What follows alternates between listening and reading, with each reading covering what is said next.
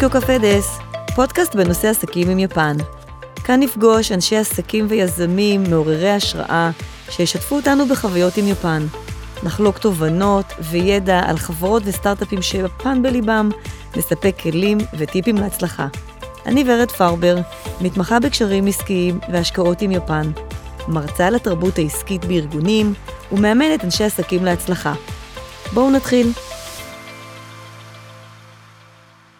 היי יניב, מה נשמע? מה קורה? הכל מעולה. וואו, איזה כיף שאתה כאן. כן, מגניב פה. אתם לא מנחשים מי יושב מולי, אני מאמינה שיהיו הרבה הרבה שקנו בי כרגע, אבל יניב פוגל, יניב פוגל, בשמו המוכר והידוע, יניב טוקיו. אז אני שמחה מאוד שהצטרפת אלינו לפודקאסט היום, אני מאמינה שהרבה אנשים מכירים וירצו לשמוע הרבה הרבה מהתובנות שלך ביפן, יש לך הרבה מה להשמיע. אז לפני שנתחיל, אני רוצה קצת לספר מי אתה ומה הרקע שלך. יניב פוגל אה, התגורר ביפן עם אשתו וילדיו בטוקיו כעשר שנים. כעיקרון הוא הייטקיסט, עבר לרילוקיישן מטעם חברת נייס הישראלית, ובמשך עשר שנים שימש אה, במספר תפקידים בחברה, עד שהגיע לרמה של קאנטרי אה, manager. בחודשים האחרונים המשפחה חזרה לישראל אחרי רילוקיישן ארוך, כיף, שמח ומהנה. וכרגע יניב בישראל הוא גם יזם אה, סטארט-אפ בתחום בנייה ויועץ לחברות אה, בנושא השוק היפני וכמובן קולינריה. אז מי שמכיר את יניב, אני מניחה שאתה זוכר, אני זוכר... איזה הקדמה. אני זוכרת, אתה יודע שאני מרצה בחברות אה, על תרבות יפן, תרבות עסקים, איך עושים עסקים עם היפנים, dos, don'ts, מותר, אסור. ובאחת ההרצאות שלי אמרתי משהו ואיזה מישהו אמר לי, אה, אני שמעתי את זה ביניב טוקיו. וזו פעם ראשונה שנחשפתי ליניב טוקיו, זה היה לפני הרבה שנים, אבל פעם ראשונה אמרתי לו, מה זה יניב טוקיו? ופעם ראשונה שמעתי על יניב טוקיו ומאז גם אני עוקבת ונהנית ומרוצה. ואז בוא, אה, אז בוא תספר לנו, היום אנחנו נעסוק כמובן אחרי עשר שנים ביפן, אה, מלאי תוכן ומלאי עשייה. וחיים וילדים ומשפחה ורילוקיישן ותפקידים מעניינים. חוץ מזה שאתה ממש ממש מעניין לשמוע מה שאתה עושה, אתה עשית וואו מלא מלא דברים ביפן. אז היום אנחנו בפודקאסט הנוכחי אנחנו נדבר קצת על עבודה והחיים ורילוקיישן וכמובן כל הנושא של עבודה עם יפן, זר ביפן, זר בחברה יפנית וכל מה שמשתמע בעבודה עם יפנים. אז בוא תספר לנו בכלל מאיפה הכל, איך, איך, איך התחלת, למה יפן, איך התגלגלת במקריות? תראי, אני עבדתי ב... כשהייתי בנייס אז עבדתי בעיקר האמת לא, ב, לא עם השוק היפני או בכלל האסייתי. הייתי יותר הייתי התעסקתי עם הרבה עם טכני אני מהנדס תוכנה במקור ועזרתי בתמיכה ללקוחות בעיקר בשוק האמת האמריקאי ואני זוכר באיזה יום אחד שהגעתי לעבודה סתם ככה שעוד גרתי בישראל אני אומר. כאילו בא אליי המנהל פיתוח ואומר לי תקשיב יש איזה מקרה חירום שקורה ביפן. אנחנו לא מוצאים אף אחד שיכול לעזור בא לך אולי לקפוץ ולעזור לנו. אמרתי טוב סבבה מתי איך זה עובד? בוא נתחיל להבין. הוא עושה לי עכשיו טסים יש לי יש כרטיס עוד ארבע שעות או משהו כזה. טיסה וזה זרמתי עם זה עוד את יודעת זה עוד שהיינו צעירים והכל קליל ויפה. ממש את יודעת הלכתי לארוז בדרך אני זוכר הוא התקשר אליי אה, שכחתי להגיד לך תביא חליפות וזה זה גם משהו שלא לא היה לי כזה דבר לא היה לי חליפות וזה אז הוא שלח לי תוך כדי לשדה תעופה כבר איזה חליפה שחיכתה לי וואו נסענו אני ועוד איזה חבר נסענו הגענו ליפן. ציפיתי נחתנו בשדה התעופה בנריטה ציפיתי אתה יודע ללכת למלון להירגע יום אחרי זה להתחיל ולטפל בלקוח ולהבין מה קרה לו. להפתעתי חיכו לי יפנים בכניסה ביציאה מנריטה מטעם המפיץ שעובד עם הלקוח.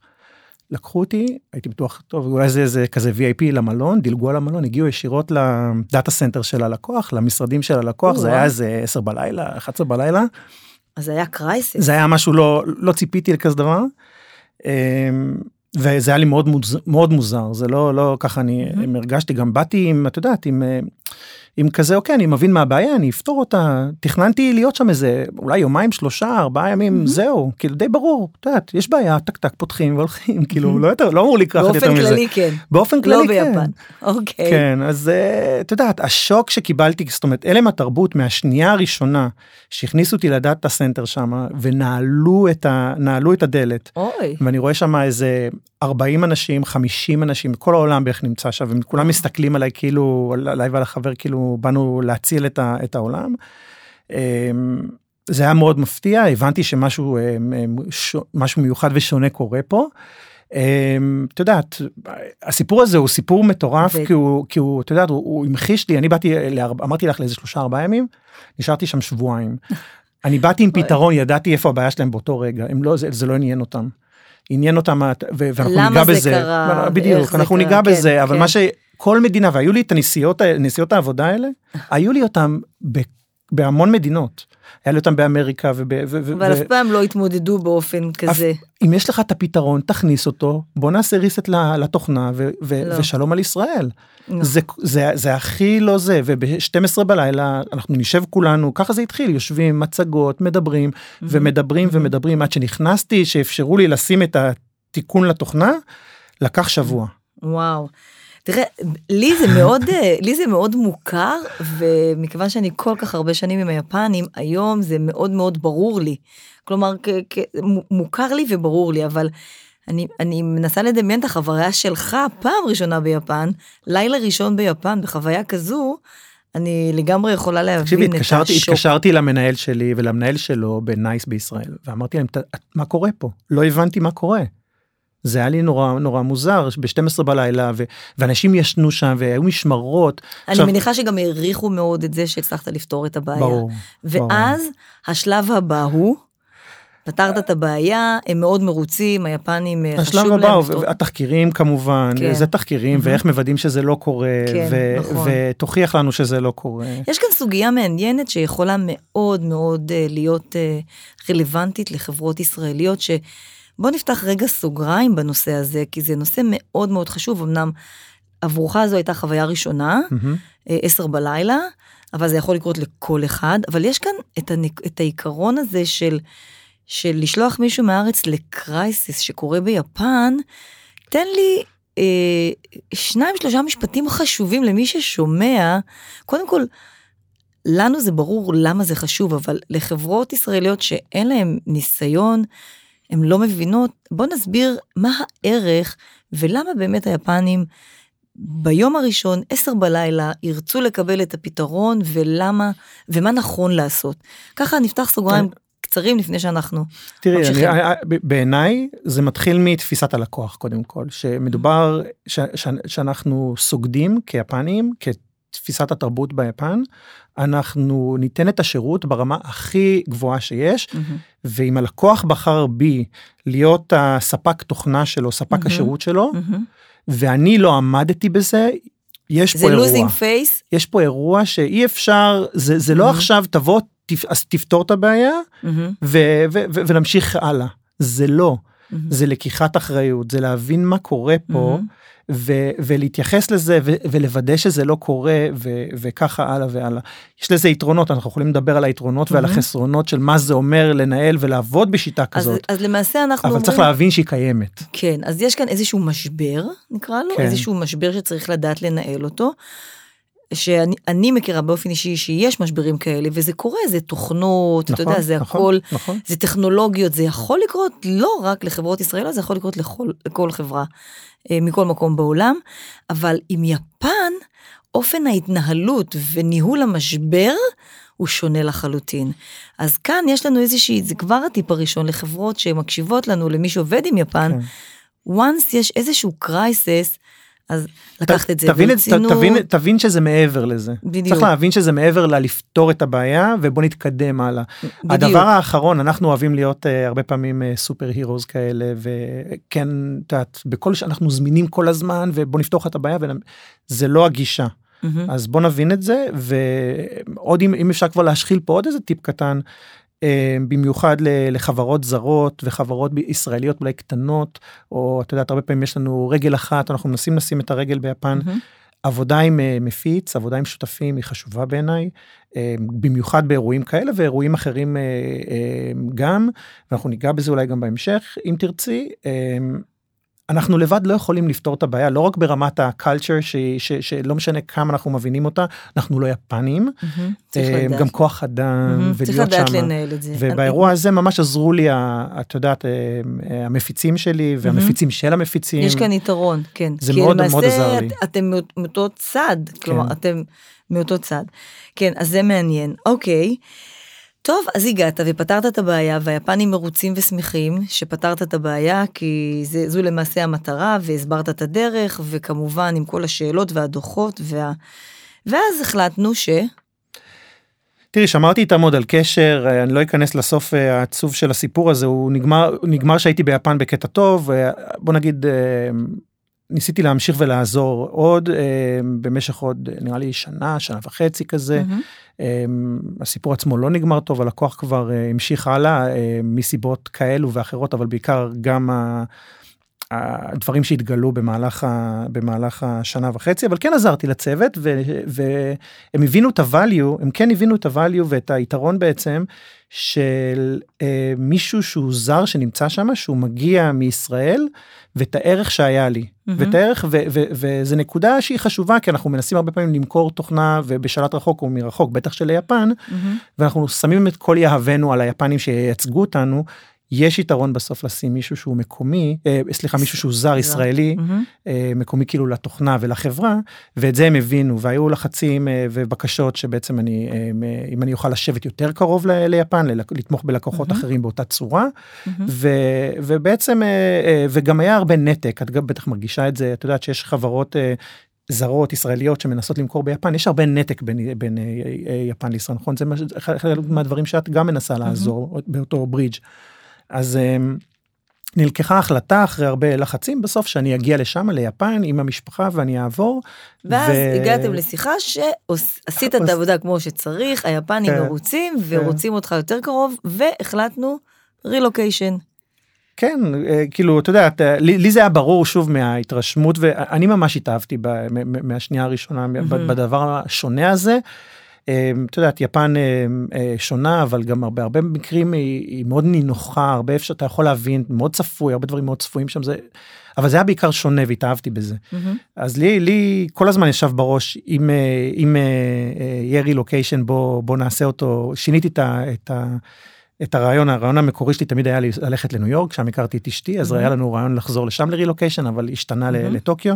נסעתי עם אה, מורן לטוקיו אה, לשבוע להתכונן לרילוקיישן להבין אם באמת היא תרצה את זה זה היה פעם ראשונה. היא גם נורא התאהבה בזה. איך אפשר אה, שלא? במיוחד ששנינו גם את יודעת אנחנו מאוד אוהבים אוכל ואוהבים זה אז אתה יודע אז כאילו אז היה לנו מאוד מאוד קל להתאהב בזה. שוב פעם בגלל שזה גם יפן זה לקח כמה חודשים עד שזה וזה רילוקיישן לקח קצת זמן עד שזה באמת הניע וזה הניע הגענו ליפן עם אוקיי. המשפחה עם הילדים. רילוקיישן זה שוק אחד mm. גדול אפשר לדבר על זה כל אחד קיבל את זה את הבוקסים שלו mm-hmm. הילדים מהצד שלהם את יודעת גרנו בקיבוץ פתאום להגיע לטוקיו זה כן, תלוי גם בגילאים שלהם הגילאים כן. הילדים. כן רילוקיישן זה סיפור בפני עצמו והחלטתם שאתם מגיעים. היו לכם איזה שהם ספקות או שזה היה מאוד ברור מעבר לזה שאהבתם את יפן כי אני חושבת שאני לא מכירה הרבה שלא מאוהבים ביפן. זה לא, תשמעי, זה, אותי זה מאוד הפתיע שזה לא איזה יעד הכי שנחשב היה איזה פופולרי במיוחד לרילוקיישן, אז הרבה אנשים הרימו, הרימו אה, גבה ושאלו מה, mm-hmm. מה הקטע, כאילו, כי זה לא אמריקה מאוד ברור, כאילו, וזה. Mm-hmm. אז אה, היה מאוד uh, כזה uh, סימן שאלה מצד אחרים, לנו זה די היה ברור, אנחנו כאילו לא כל כך פחדנו. Mm-hmm. Uh, שוב, הגענו לשם, זה היה אבל שוק, כאילו, את יודעת, נראה לי, לקח לי שנה בערך לצאת מהשוק. לכולנו וואו. שנה. את יודעת זה כאילו באמת בדברים הכי קטנים שאת מגלה את ההבדלים אני ממש אתן לך סיפור ממש הכי קטן שיש שעשינו קצת רישיון נהיגה נגיד אתה צריך להוציא רישיון נהיגה יפני מה שיש לנו בישראל לא תופס את לא יכולה גם להוציא בינלאומי צריכה ממש רישיון יפני וזה כאילו תהליך הוצאת הרישיון הוא כל כך שונה מאשר בכלל איך שמתייחסים אליו נגיד בישראל שאותנו את יודעת ברישיון שולחים אותנו לכביש תתמודד בוא נראה איך אתה מתמודד שם זה כל זה בתנאי מעבדה סגורים Mm-hmm. את נוסעת עם האוטו וכאילו וזה יותר כאילו על ממש אתה מזהה את התמרורים על הטקסיות שבנסיעה Mm-hmm. פחות על האתגרים של אה, רגע תעקוף איזה מכונית או יש Mm-hmm. פה הולך זה ממש לא זה. ואני זוכר שממש אני רוצה להביא לך אנקדוטה שקרה שמה שהיא גם משפיעה אפילו אבל גם בעסקים ממש אפשר לקחת את זה לשמה. בטסט הראשון אה, נכשלתי ובטסט המעשי הראשון נכשלתי וזו שהייתה לידי עברה ו- והיא ממש היא עלתה על מדרכות ועשתה טעויות ושאלתי ו- ואני גם עשיתי קצת שטויות אבל כי בוא נגיד היה לנו טסט זהה והיא עברה אני נכשלתי.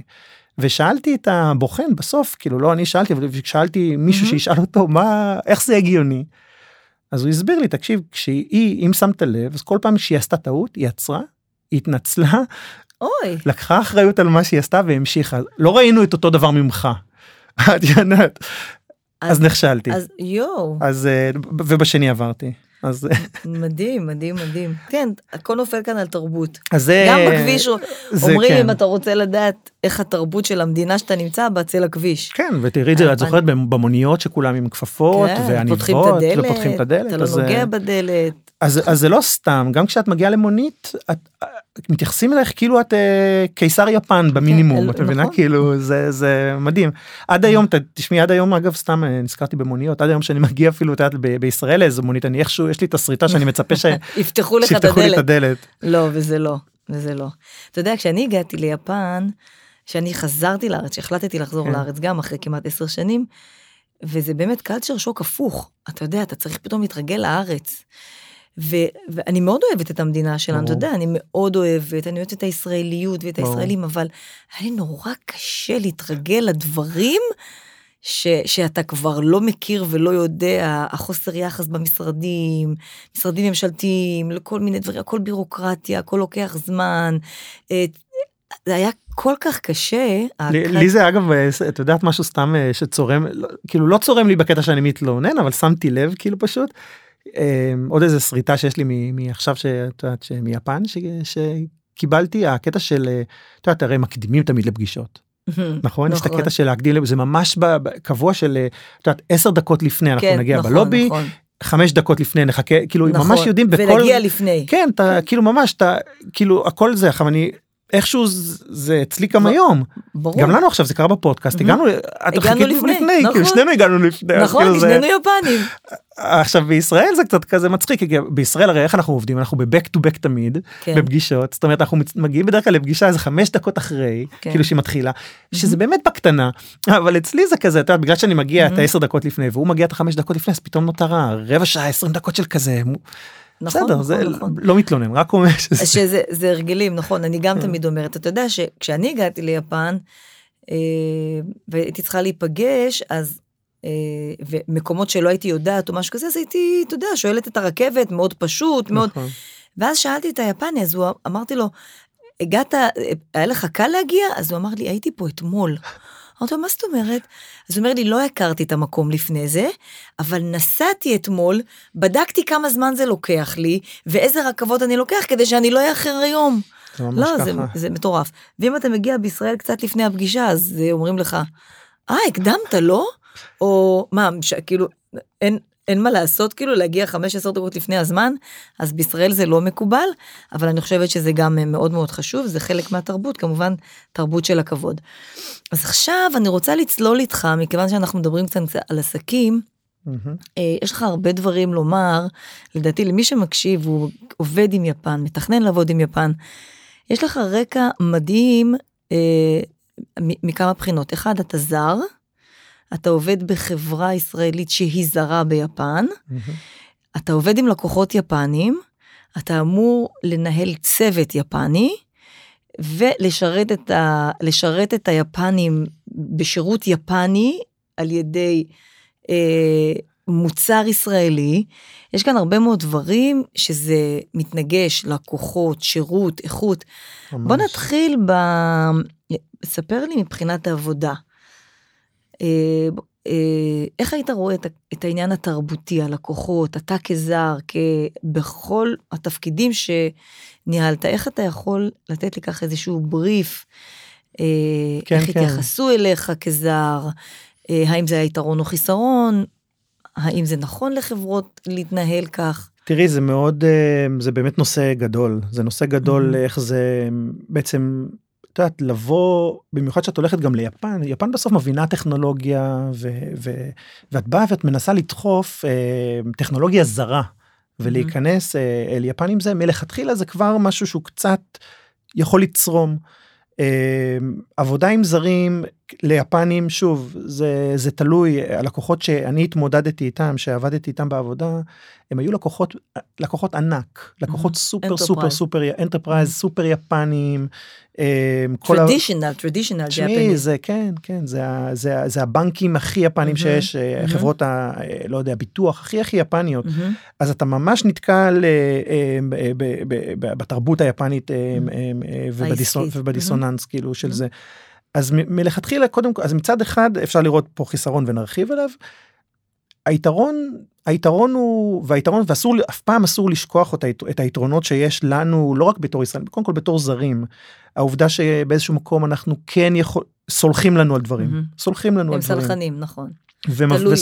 לא ליפנים לא בינם לבין עצמם זה, זה Mhm. נושא שונה הם יסלחו לזרים והם יג... ב... ב... באזורים מסוימים ויגידו אוקיי הוא זר הוא לא מבין ואפשר לנצל את זה כ... כנקודה קטנה Mhm. אפשר לנצל את הדבר הזה צריך לא לחרוג מהניצול שלו ולא לעשות לו abuse לגמרי. אבל אפשר להבין שהם מבינים שאנחנו לא מבינים את כל ה... את הזוויות המדויקות של הקידה הנדרשת ב... Mhm. בהרבה מקומות אז, אז, אז אפשר לנצל את זה ולקדם דברים. דברים. אני, אתה מדבר על, על הפן התרבותי, נכון? אני חושבת שגם אם אתה זר ויש לך טעות, כמו שסיפרת בהתחלה, על בעיה, מוצר, אה, שירות, כן. אין גם סלחנות לזר. נכון נכון אבל אני אתן לך דוגמה. ביפן הרבה פעמים תהליך המכירה אמ, איך שאתה בונה את, העסקים שלך אז שוב דיברנו על זה זה לא בהכרח מכירה ישירה ואני לא ממליץ להרבה אני אפילו אגיד שאני באמת לא עדיף ממליץ שלא כדאי. עדיף שלא אם, אם מהמם. אפשר לא להתפתות ולעשות עסקים בצורה ישירה מול לקוח הקצה אלא אה, לשים אה, איזשהו שותף מפיץ או אה, נקרא לזה איזשהו business partner באמצע שהוא לוקאלי שהוא יכול אה, לעבוד לך עם זה. כשתיכנסו ליפן זה טיפ עוד פעם לחברות שייכנסו אתם גם תראו שכשאני אומר את אותו business partner בדרך כלל זה מתורגם להיות כמה כמה כאלה בדרך עד שמגיעים בטח של לקוחות enterprise.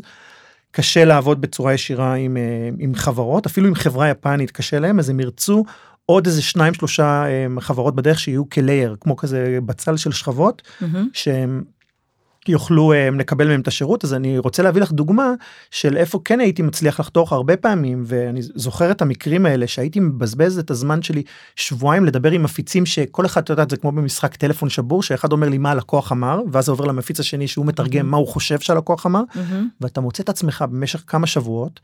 אה, אנשים שמתרגמים לך מה הלקוח אמר בלי לשמוע את הלקוח אז בתור למה אה, זה בעצם? זה התרבות התרבות אומרת אתה, אתה, אתה תסביר למפיץ אתה תסביר למפיץ אה, אה, מה קורה פה. והוא יסביר את זה הוא יכתוב בצורה שלו את הדוח ללקוח שלו ש... מה שזה אומר זה שאתה, למרות שאתה אמור לתת את השירות, נכון אתה לא נפגש באופן ישיר עם הלקוח כי יש מפיץ. נכון אז כל התקשורת מתבצעת דרך המפיץ. נכון מאוד כן, שמעתי הרבה סיפורים כאלה, זה מוכר. ואני יכול להגיד לך שאני הרבה פעמים לקחתי אני אני לא לא אגיד שזה חוצפה ישראלית שאני מדבר בקטע טוב של חוצפה ישראלית כדי לחתוך את השרשרת הזאתי אבל אני יותר משייך את זה שוב פעם לעובדה שאתה זר ואתה יכול לפעמים לעשות דברים שהם קצת מחוץ לקופסה והייתי אומר תקשיבו סבבה בואו בואו בואו בוא, אה, את הפגישה הבאה נעשה כבר עם הלקוח. ובואו אה, אני מבין שאתם רוצים להגן עליו ואני, ואני לא מנסה לחתוך לחטוף לכם אותו בואו נעשה לפחות פגישה אחת זה מאוד מאוד חריג לקבל כזה דבר אבל צריך להתעקש אם, אם, אם צריך להתעקש ולבצע את זה. והצלחת? וכן בהרבה? מ- לא, בהרבה מקרים לא בהרבה מקרים כן אבל כאילו מה אתה חושב, אה, מה המניע לדעתך? המניע הוא כדי שאתה לא תפגוש את, ה- את הלקוח ותעשה טעויות, או שהלקוח מצפה שהמפיץ הוא זה שידבר איתו? מה לדעתך זה ממש כל? הדברים האלה דבר ראשון זה. את יודעת בסוף מי שעשה את הבחיר מי שהמליץ ללקוח לדוגמה לבחור במוצר או מי שמייצג אותו זה המפיץ מה מהמם. אתה עכשיו אה, בורח מאחריות ונותן לי פה מהמם. את ה- את ה- את הוונדור עצמו שידבר אז מה זה פתאום זה כבר לא אחריות שלך או מהמם. אתה לא יודע זה אחד שתיים זה כאילו מראה כאילו המפיץ לא מצליח לטפל בסיטואציה בסיטואציה של מהמם. מכירה או בסיטואציה מהמם. מסוימת. זה קצת מחליש אותו.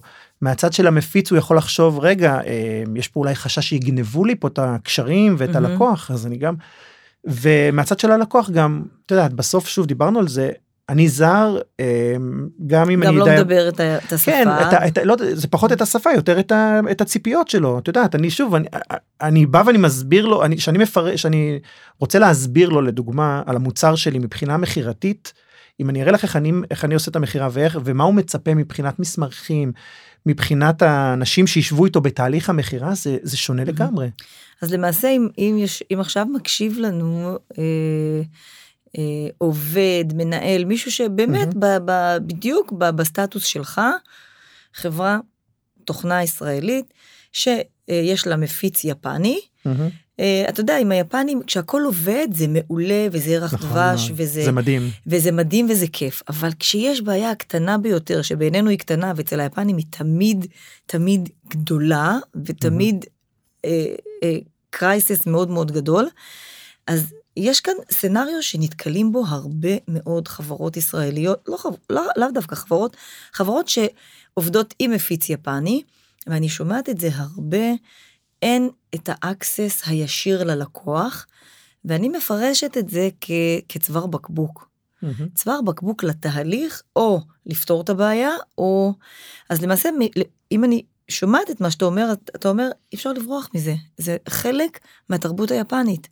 תתמודדו עם הסיטואציה שאולי ברוב המקרים לא תפגשו את הלקוח. נכון בגלל זה אגב ההמלצה ואז... של של לשלוח מישהו זר וכן לשים איזה מישהו שהוא זר שיהיה בתהליך הזה יכולה לעזור זה זה טיפ ראשון את יודעת שהוא כן יכול קצת לנענע קצת לעשות לבקש קצת דברים ש, שבקטע הזה הם סלחניים תביאו אותי מול הלקוח אמ, אני יודע אני יכול להסביר מה היתרונות של המוצר בצורה יותר טובה mm-hmm. ולעשות את המכירה בצורה יותר טובה אוקיי. upsell רק עוד עוד איזה הערת אגב בקשר של upsell של מכירה הרבה פעמים שאנחנו מנסים לעשות מכירה הרבה פעמים אני נתקלתי בזה שהמפיץ יודע למכור איך שלימדנו אותו בצורה מאוד אמ, נקרא לה by the book בסוף בסוף הוא מקבל איזשהו פרוטוקול למכור על פיו.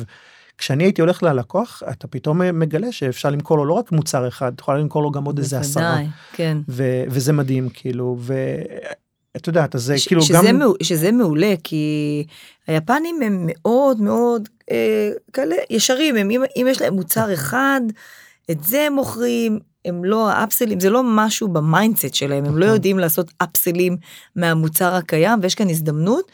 אה, אתה חושב שלמשל אם יש כזו סיטואציה של מפיצים יפנים לחברות ישראליות. הם תמיד יכולים להציע ולהגיד, יש לכם אפשרות לעשות אפסלים לזה נכון, ולזה ולזה, נכון. הם לא נכון. תמיד פתוחים לזה, נכון. אבל כן להשמיע להם את ה... את ה... יכול, את, האלה, את האופציה כן. הזו שאתה יכול למכור לו את זה ואת זה והוא מחליט אם הוא מוכר לו או לא. נכון וזה גם בקר... עוד נקודה זה גם קשור גם לקריאטיביות של, ה... של אותו תהליך מכירה ולמצוא בסוף את, את יודעת שאת נפגשת עם לקוח לא כולם יש להם את אותו ה-use case של המכירה לא כולם רוצים את המוצר בגלל אותם דברים כמו שהוגדר אה, בפרוטוקול נקרא לזה אבל כשאת באמת יושבת ואת מבינה תמיד את יכולה ואנחנו בטח שזה זה זה בישראל אני רואה כל הזמן עם חברות שאני עוזר להם וזה שאנחנו שומעים את הלקוח אנחנו ישר מבינים אוקיי יש לך אולי אתה לא מבין שיש לך את הבעיה אבל בוא תחשוב על זה כן. מצורה אחרת עכשיו אתה מבין אז המוצר שלי גם יודע את זה לעשות. אה, מעולה כן. אז, אז זה מעולה זה מעולה כי אני חושבת ש, שהיפנים מכיוון שהם לא ה-R&D והם לא ב- R&D center והם לא בפיתוח, אז אין להם את כל הידע שלנו יש כאן. ויש כאן באמת, אה, זה, זה מעולה אה, להוסיף כאן שזה יכול להגיע הרבה מאיתנו ולא לצפות נכון. שהמפיץ יעשה את זה, כי המפיץ בעצמו לא בהכרח ידע, כי אין לו את הידע, אין לו את כל הידע, מה שלנו יש כאן. שלרוב זה ה-R&D בישראל. אז, אז יש כאן באמת טיפ מעולה לחברות ישראליות שעובדות עם מפיצים, אז גם בתהליך המכירה, גם בתהליך השירות, לנסות להראות להם דברים אחרים, ויש כאן הזדמנויות לאפסלים נוספים שזה מעניין. אז, אז תספר לי, אה, אז כשעבדת ביפן, הייתם נייס uh, יפן, או שהייתם uh, uh, חברה שהיא יפן, או שרק כן. אתה ישראלי וצוות יפני, איך זה עבד? אני רוב הזמן הייתי הישראלי היחידי והמשרד עצמו הוא יפנים. אה, קיבלתי, אה, את יודעת, חלק מהזמן אגב לנהל גם את קוריאה, זה שיחה אחרת, זה אולי לפודקאסט אחר של קוריאה, לא לעכשיו, אבל יש אגב סתם אה, קוריוז על הסיפור הזה, יש עוד פעם איזה נטייה משום מה לחברות זרות. שאני מבין אותה גם למה שהן שולחות את הזרים ליפן שייצגו להם את, ה, את העסקים הם גם כבר מלבישים על יפן כבר את, את קוריאה. את כן, או, כן, כן, את כבר הלכת על כל אסיה אבל כן כן סינגפור כן, כן. כן נכון. אה, מן הסתם אה, אז אה, מה שבאתי לבוא ולהגיד אני, אני מכיר את זה גם גם את אייפאק הזה אבל הרבה פעמים זה את יפן וגם קח את קוריאה כי זה בסוף זה מאוד אחד צמוד לשני. זה לא באמת קשור זה לא באמת מבחינת ה, איך שהעסקים עובדים וזה שאתה יודע לעשות עסקים ומבין את הקלצ'ר של יפן זה לא זה לא קשור אבל כן היתרון הוא שאתה זר בקוריאה וזה אני מצ... את זה אני כן מבין כי זה מדינה שאתה יכול לקפוץ אליה ויצא לי כל הזמן לעשות את זה אז את זה אני מבין אבל שוב יפן היא מאוד מאוד מיוחדת בקטע הזה. אוקיי, אז כשעבדת בחברה, הצוות היה יפני? הצוות היה יפני, אז היה לי מאוד קשה באמת בהתחלה, את יודעת, להבין מה קורה. אני גם חושב שהיו הרבה, אני גם שיניתי הרבה מהצוות, כי חשוב, היה חשוב לי מין תלכיד של אנשים שלא, שהם לא רק הם יפנים הם יפ... שהם גם כן מגיעים עם רקע של העבודה בחברה גלובלית שמבינים את ה... Okay. אוקיי. שוב אני פחות מדבר על השפה השפה היא לא כל כך הייתה מכשול בעיניי לשום דבר אבל אנשים שהם רק עבדו מול חברות יפניות ופתאום מקבלים איזה משוגע מישראל שמבקש מהם כל מיני דברים הם לא לא לא הצל... הרבה לא הצליחו להבין מה קורה שם mm-hmm. אז היה קצת איזשהו של... היה איזה תקופה בוא נקרא לזה שגם הם אה, עשו קצת את ה shift שלהם shift שלהם ומהצד שלי גם אני הבנתי איפה אסור לי ללחוץ. אוקיי. אמ, אז, אז, אז, אז, אז למעשה פנים, כן. אז בוא תיתן לי יתרונות אה, או חסרונות אה, חברה זרה ביפן יש איזה יתרונות יש איזה חסרונות איך אנחנו. אה, כחברה ישראלית, כן. כחברה זרה. תראי, קודם, אמרנו... כל, קודם כל כאילו בעיניי לפחות, את רואה את זה, פתחנו, פתחנו את, ה, את הפודקאסט היום בסיפור שאמרתי לך של, שבאתי לאיזה יומיים שלושה ונשארתי שבועיים. אתה לא מגיע ליפן ליומיים. לא נכון את יודעת בשום יומיים הזה זה הכוונה גם את לא מגיעה למכור אותם אין אה, זבנג וגמרנו במכירת התוכנה. יש לי פה איזה הזדמנות קטנה בו הגרידיות והדברים האלה הם לא, לא, לא, לא כל כך לא קיימים. אז אתה צריך לבוא כשאתה יודע שאתה נכנס פה לאיזשהו מסלול שלוקח זמן לוקח אה, משאבים אמ, ואתה והיתרון שדיברת עליו זה ה... נקרא לזה את יודעת ברמה הכי חומרית הכסף או מה שאתה, mm-hmm. מה שאתה רואה בקצה המנהרה והוא גדול והוא מדהים mm-hmm. וברגע שאתה מבין את זה ואתה את יודעת בהתחלה אני אני פשוט אמרתי וואלה ראיתי שבפרויקטים מסוימים לדוגמה היינו מפסידים כסף כי כמות התיעוד המסמכים שהייתי מכין על פרויקט היא יותר גדולה מה, מתיאור המוצר עצמו זה, oh. זה, זה מסמכים ש, ומי עושה את זה מי משלם על זה mm-hmm. ואז אתה פתאום מתחיל לדבר ולהבין ואז אתה אומרים לך יפנים אנחנו נשלם על זה הכל בסדר כן, כן. אז כאילו אוקיי רק פעם באה תגיד לנו אנחנו נשלם על זה ונשלם על זה mm-hmm. הרבה וזה היה מצב אבסורדי זאת אומרת הייתי צריך להראות בהנהלה לא הבינו את זה איך זה יכול להיות שמתמחרים פרויקט והעלות של ה... נקרא לזה מסמכים ופורמליות הזאתי היא כזו גבוהה ביחס לפרויקט זה לא הגיוני. אבל זה משלמים כן. על זה ומשלמים על זה בכיף ושאתה עושה פיילוטים וזה נראה לך אתה אומר מה אני אעשה עכשיו פיילוט חצי שנה חצי שנה לעשות פיילוט mm-hmm. על מה שאני רוצה למכור לא לעשות פה לא באתי עכשיו לעשות פיילוט חצי שנה שחצי שנה זה מעט זמן הם ישלמו על זה. אז יש כאן באמת אישו מאוד מאוד חשוב נקודה ערך אני אומרת ערך הזמן ביפן ערך הזמן ביפן הוא ערך מאוד מאוד חשוב. אני חושבת שזה needless to say היום, היום כולם כבר יודעים שהכל לוקח זמן, אפילו אה, היפנים בעצמם מודעים לעובדה שכל דבר לוקח להם זמן, הכל בירוקרטי, הכל לוקח זמן. אז אני חושבת שמי שכבר עובד עם יפן ומי שכבר מכיר את יפן יודע לומר שלעשות עסקים עם היפן זה לוקח זמן. נכון. אה, לדוחות, ל, ל, אה, כמו שאמרת, נסעת ליומיים, נשארת שבועיים, הם רוצים לדעת אתה הגעת ל... ל, ל עשית ב', כל הזמן סטטוסים. עשית ב', הם רוצים לדעת את א' וג', אין כזה דבר, אין ישיר, אין תגיד לי רק את זה, אין, תקשיבי, זה, זה היינו לא... נותנים, ב, היינו נותנים נגיד אה, דוח מצב, סטטוס, ואז אה, זה, זה המצב, זה מה שאנחנו עושים אה, הלאה, זה מה שמתוכנן מחר. ומה קורה אם זה מה שמחר לא יצליח, אז בוא כן. נדבר על זה. Mm-hmm. ואם מה שלא יצליח לא נכון. לא יצליח. וכמות ה-what if האלה היא פשוט לא נגמרת, ומה שגם מאוד מצחיק ורואים את זה בפגישות, הם מאוד אוהבים להדפיס הרי דברים, מהמם. ואז את נכנסת על גיליונות אקסל שמכסים לך חדרי ישיבות ודברים כן. ש... והם מדפיסים לך את המצגות וזה אתה לא יודע נגמר. למה? אני, אני חושבת שהתכונות הבולטות של היפנים, אחת ה... ה, ה אפשר להסביר את ההתנהגות הזו, שהיפנים לא יודעים לחיות באי ודאות. האי ודאות זה סיבה, לח... סיבה טובה כן. לחרקירי. נכון. כלומר, זה, אה, הם מאוד מאוד חרדים מאי ודאות. אחרי, אני. חושבת, אני היום, אחרי כל כך הרבה, אחרי 30 שנה עם היפנים, וגם אתה אחרי שהיית, אבל אני מניחה שאתה שם לב לזה שאי ודאות ביפן זה, זה, זה אסון. היפנים לא יודעים להיות באי ודאות, וזו הסיבה שהגעת בפגישה הראשונה, הם רצו להיות בטוחים ורגועים. הם לא צר... הם היו צריכים את הפתרון בוודאי, אבל הם היו צריכים את כל המעבר. נכון. לדעת שזה לא יקרה ואיך זה קרה ואיך למנוע את הדבר הבא, ואם יקרה הדבר הבא, כלומר הם צופים בעיות עתידיות שלא קיימות, הם יכולים לייצר את הבעיות האלה שהן לא קיימות, והם רוצים גם פתרון לבעיה לא קיימת. ממש. וזה הוודאות באי ודאות. ו- כן. וזה משהו מאוד חשוב שהישראלים יבינו.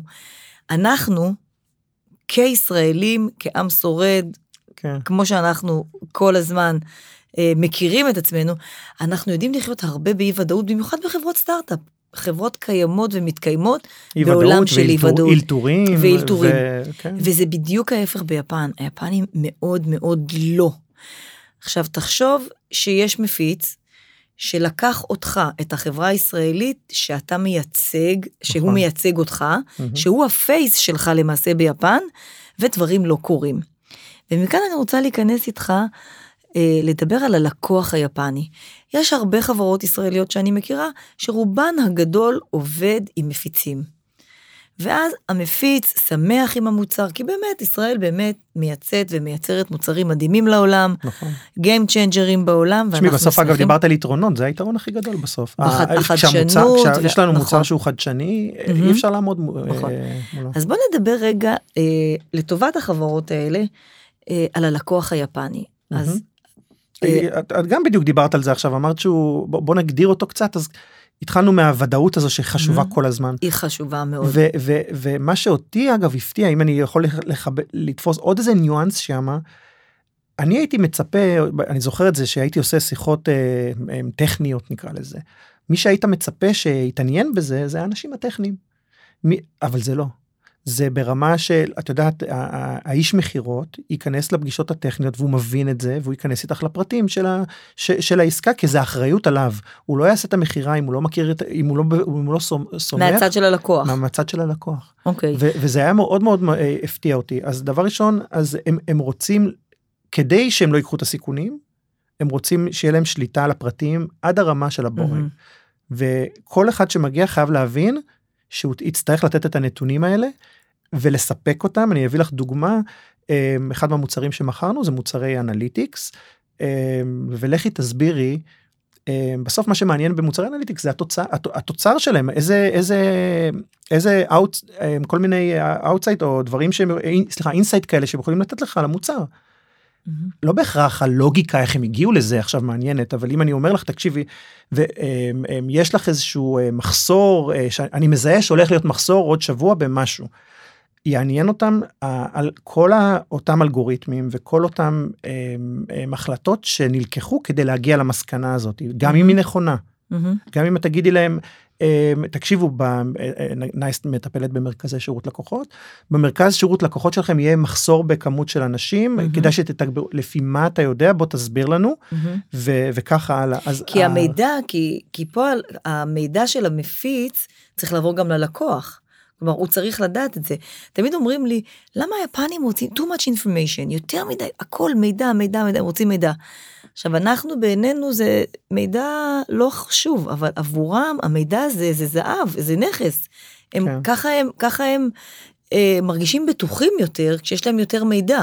אז כל, תמיד אני ממליצה גם לכל חברה שעובדת עם היפנים, תשתפו בכל מידע, כמובן שאתם יכולים. כן. כל מידע שאתם יכולים לשתף, כי, כי זה יהיה לכם הם יבקשו, value, הם יבקשו. הם. יבקשו, ויהיה לך value אה, אה, ל- לעסקאות אחרות. אנחנו ראינו הרבה פעמים את יודעת שאנחנו מגיעים לתוצאות אני משווה את זה מול אה, מדינות אחרות אמ, סתם אני אפ- של נגיד 80 אחוז של איזה משהו 80 אחוז של אה, דיוק באיזה משהו 80 אחוז זה מספיק זה די ויותר כדי לקבל החלטות ב, ב, בתחום הזה נקרא מהמם. לזה זה זה הספיק להם בוא נגיד לקח לי קצת זמן לשכנע אותם ש-80 אחוז זה מספיק בשביל לקבל החלטות.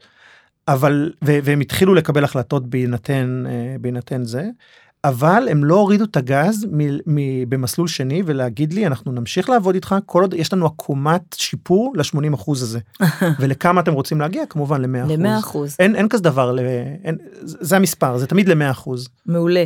אז אנחנו נכנסים כרגע לטיפים, אנחנו כבר אה, אוטוטו לקראת סיום, אז בוא נראה באמת מה חשוב שחברה ישראלית שעובדת עם יפן, מה חשוב להם לדעת, איזה טיפים, אה, אנחנו תמיד מדברים על זה, אבל כל אחד נותן בזווית שלו, בניסיון שלו. אז כמובן אמרנו איכות, הטול- קודם כל איכות, אה, tolerance אפס, אין tolerance לטעויות, אין tolerance לאיכות לא טובה. אז בוא ניתן עוד כמה טיפים כן. לחברות ישראליות. שכבר נמצאות או שרוצות כן. להתחיל לעבוד עם יפן. בוא, בוא ניכנס שנייה, אז בוא נפ... ננסה, הזכרת את האיכות, אז בוא ננסה טיפה קצת, טיפה קצת לפרק ולהקל באיכות. שוב, הפודקאסט בעברית, היפנים אני מניח לא שומעים אותו, אז אנחנו מהמם. כמובן, האיכות היא ב-100%. אבל אנחנו בישראל ואנחנו יודעים בסוף בטח של סטארט-אפים ו... אבל גם כל חברה אין באמת 100% ב... ב... מהמם. בתוכנה נכון. ו- ו- ותוכנה אה, את יודעת אה, נכתבת אה, עם באגים תלוי מי כותב אותה אני הסיבה אגב שהפסקתי להיות מהנדס תוכנה כי עשיתי יותר מדי באגים אני הייתי ממש טוב בזה אז אז אבל אין כזה דבר תוכנה בלי באגים אז אני אני הייתי מציע לחברות בחלק מהמקרים לשתף את הלקוח בהתלבטויות ובאיזשהו מקום בת, ב, ב, ב, במצב בו, בו הם נמצאים אם אפשר כמובן שאם צריך למצוא את הבלנס איפה אפשר לשפר אפשר להתייעץ עם אנשים איך לעשות את זה אבל כן לא לבוא את יודעת הרבה פעמים וזה גם זה שיטת מכירות ידועה תגיד לי אה, מה אתה צריך במוצר אה, יש לי את זה כבר הם לא יש לי. את זה כבר הם לא תשתף יודעים אותו. תמיד להגדיר. תגיד אבל אבל אני אומר תבוא תגיד תבוא מה שאני מתכוון להגיד אה, אם אני בא ואני בונה עבורך איזשהו פיצ'ר מסוים או איזשהו ניואנס מסוים. תבין שאני בונה אותו בשבילך תבין שיש פה איזה עקומת עקומת אה, quality שהיא תגיע ובוא נב- בוא נבין ביחד מתי אתה תקבל את זה ובאיזה מצב זה מהמם. לא תמיד לבוא אל תשדרו ש, שהמצב תמיד טוב תהיו תנסו להיות שקופים איתם אני אביא לך דוגמה ל, סתם לאיזה משהו איזשהו תהליך שאני הכנסתי אצלנו גם על בהקשר של אה, quality ושל איכות של התוכנה שחזרה כל הזמן והגיעה אני פשוט התחלתי להכניס נציגים. אה, מהמפיצים שלי ובשלב מסוים מהלקוחות שלי שביחד היינו בודקים את התוכנה Mm. לפני שהיינו בכלל מגדירים ב release. אותה Mm. לפני ה release. וואו. זאת אומרת לפ- היה release עולמי נקרא לזה של נייס היה יוצא לכולם וכולם היו מסתדרים איתו mm-hmm. ביפן הייתי עוצר את זה או שהייתי מתחיל שבוע לפני או שהייתי Mm, משחרר מדהים. את זה שבועיים לפני והייתי אומר להם חבר'ה אני יודע. אה, בואו נבדוק את בוא, זה ביחד." נבדוק את זה וגם שמתי את הצוות של ה-QA באותו שבוע או שבועיים Mm, מול. מולם מהמם. ובכל אז למעשה לשתף את הלקוח. מיני דרכים קריאטיביות מהמם. זה לא בריחה מאחריות אבל זה להכניס אותם לבפנים ו- והם הרבה יותר ברור שאם אחרי זה באג זה לא שבר... זה לא אז לא עזרנו פה באיזה משהו. אבל הם אפשר כן לפתור יבינו- אותו עוד לפני הם שבכלל. יבינו הם גם היו חלק Mm. מזה אז כאילו אז, אז זה איזשהו תהליך שכן עשינו אותו זה לגבי ה... אז זה- אז. זה מדהים. אוקיי. דיברנו על הפרטים ועל הנכונות אה, למסור פרטים אי אפשר אה, אי אפשר ללכת עם אה, היום את יודעת שאנחנו מוצאים תוכנה יש לנו כמו release notes כאלה ו-user guides וכאלה. זה לא עניין של לתרגם אותם ליפנית ו, ו, ולברוח. אה, ולצפות. שזה הם הם את יקראו את הכל. זה זה לא זה לא עניין של לתרגם את זה תתרגמו את זה לא לשפה היפנית תתרגמו את זה ליפנית mm-hmm. זה ההבדל בין translation לבין localization בעצם. נכון. יודע, אז כאילו תסתכלו נכון. על זה ברמה הזאתי. מהמם. המפיצים יעזרו לכם בזה זו משימה אגב שאפשר לתת אותה למפיצים הם ישמחו לעשות את זה בשבילכם. מרחקים ארוכים. ריצה מרחקים למרחקים ארוכים, ארוכים, זה לעבוד עם הלקוח היפני, זה לדעת שמתחילים בנקודה.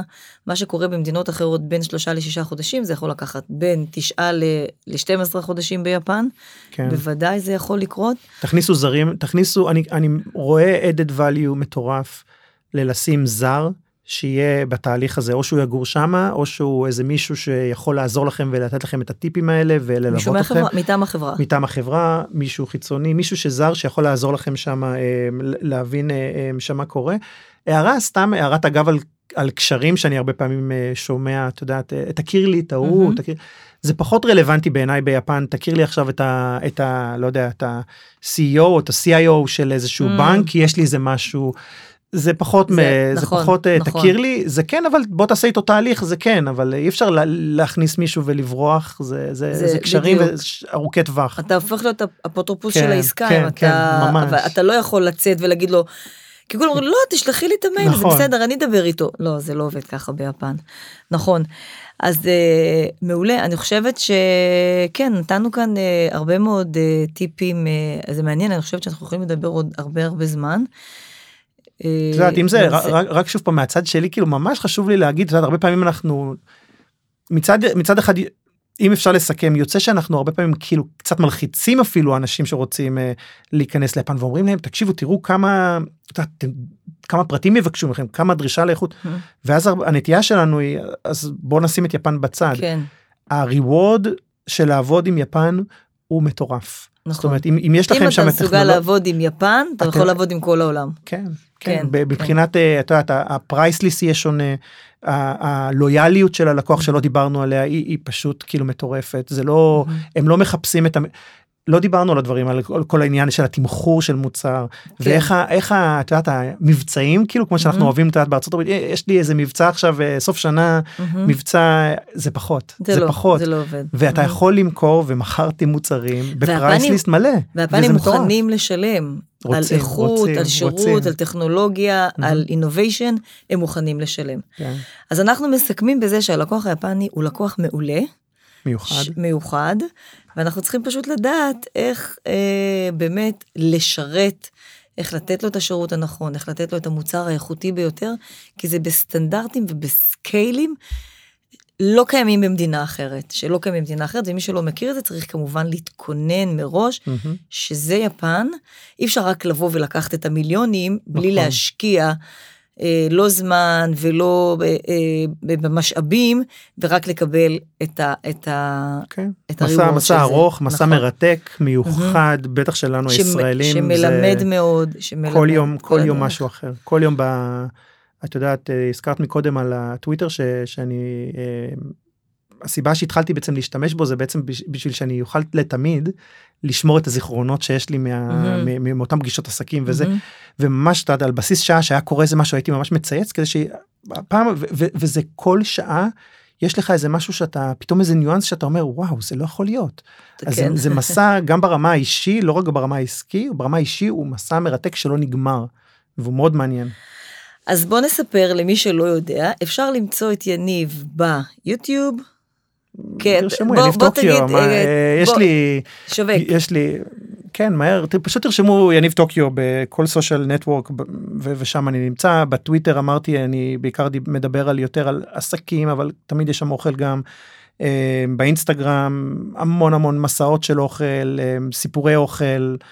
אה, כן זה שילוב של ה- את יודעת של ה passion שלי בין אה, אז אתה גם העבודה. באינסטגרם יניב טוקיו? כן בכל אוקיי, מקום טוב יניב טוקיו. יניב טוקיו. יניב טוקיו ישראל. כן, אולי טוקיו. חזרה כן. בקרוב.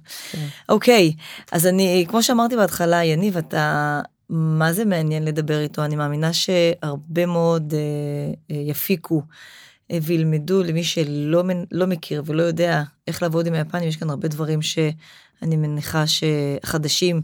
ששמעו בפעם הראשונה, אפשר להשיג אותך כיניב טוקיו. בלינקד- אה, ו- בלינקדאין אני עדיין יניב פוגל.